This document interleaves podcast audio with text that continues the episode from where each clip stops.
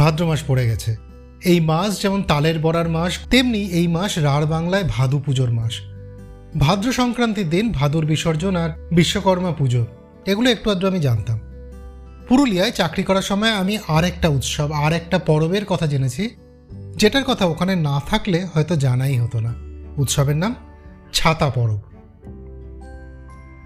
নমস্কার, আমি সৃজন। আমার পডকাস্ট সৃজনের পডাবলি স্পেশাল সেগমেন্ট অফবিট পুরুলিয়ায় আজ আপনার সাথে গল্প করব ছাতা পরব নিয়ে।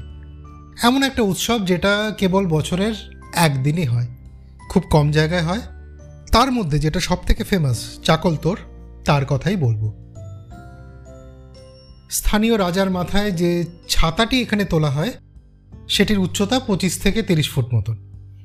রাজা বলতে রাজপরিবারের বর্তমান বংশধরকেই বোঝানো হচ্ছে।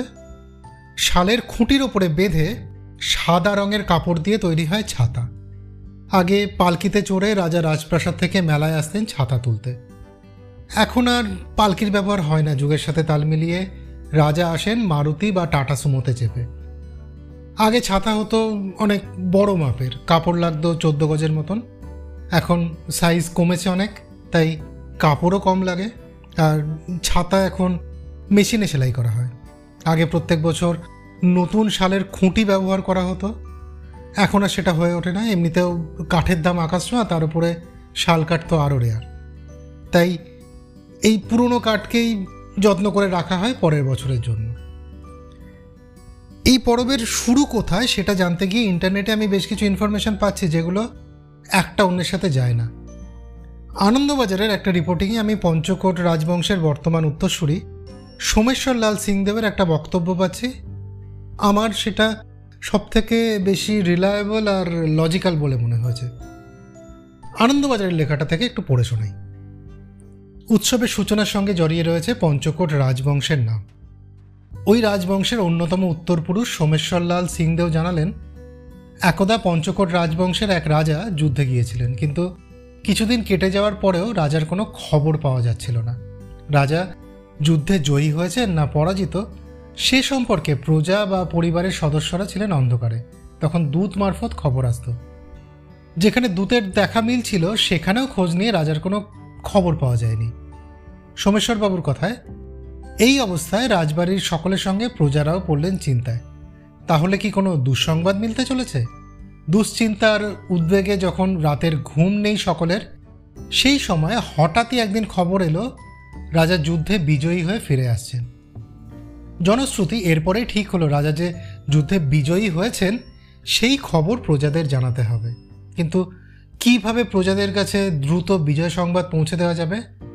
তখন জয়ের প্রতীক হিসেবে ছাতা তুলে বিজয় বার্তা ঘোষণা করে দেওয়া হলো।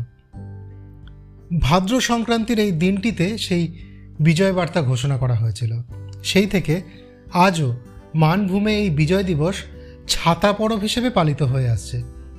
সোমেশ্বরবাবু বলেন, পঞ্চকোটের রাজারা খুবই প্রজাবৎসল ছিলেন, তাই যখন রাজার বিজয় উৎসবের খবর রাজ্যে পৌঁছালো তখন সকলে মিলে আনন্দে মেতে উঠেছিলেন। আর এই ছাতা সাদা রঙের।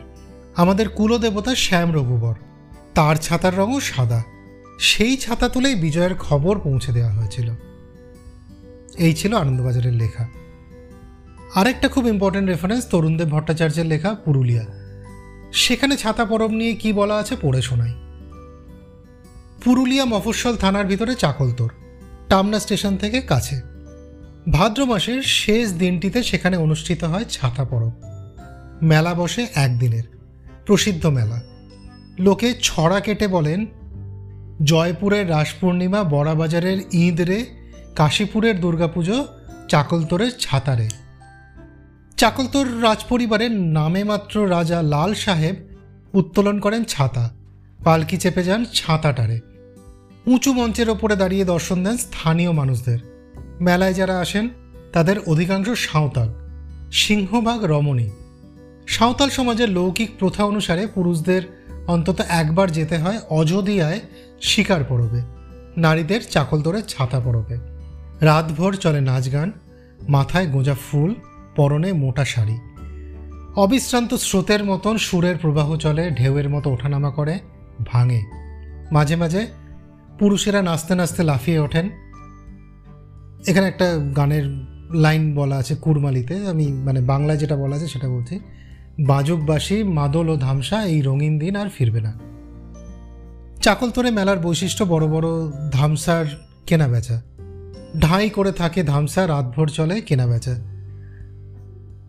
শ্বশুরবাড়ি থেকে পালানো বধূদের হদিশ পাওয়া যায় চাকলতোড়ের মেলায়, সেসব বধূদের ধরা হয় এখানে।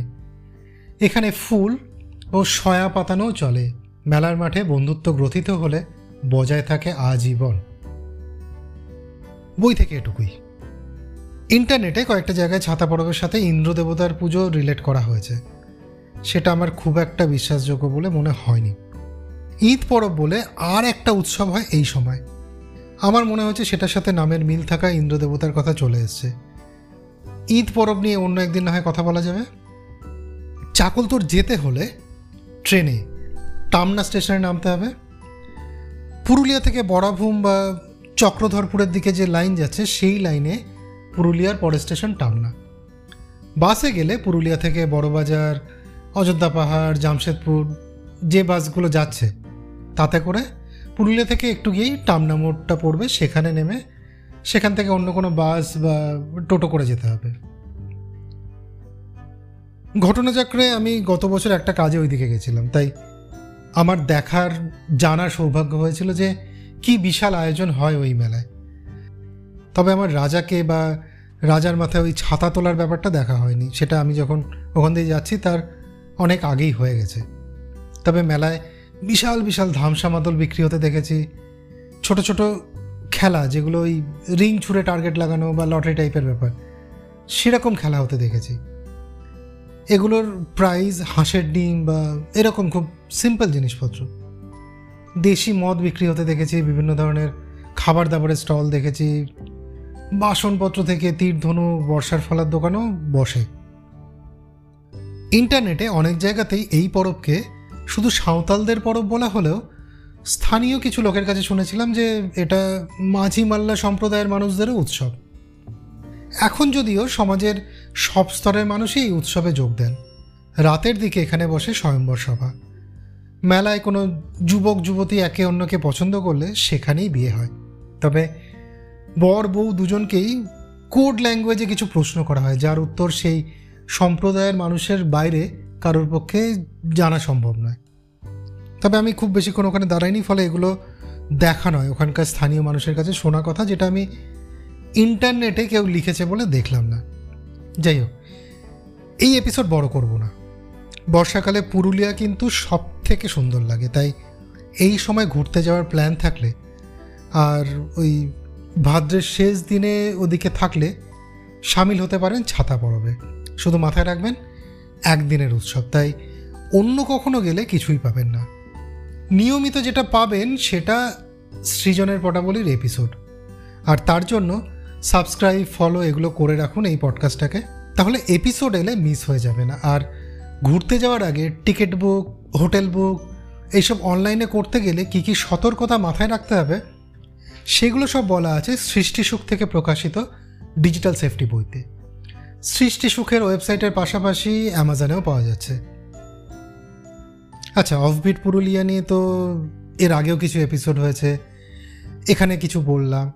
এটা ছাড়াও গড় পঞ্চকোট নিয়ে পডকাস্টিং শুভর যেদিকে দুচোখ যায় এটাও শুনে ফেলুন, অনেক কিছু জানতে পারবেন। ভালো থাকবেন, সুস্থ থাকবেন, কথা হবে সামনের সপ্তাহে। আর চলি, টাটা।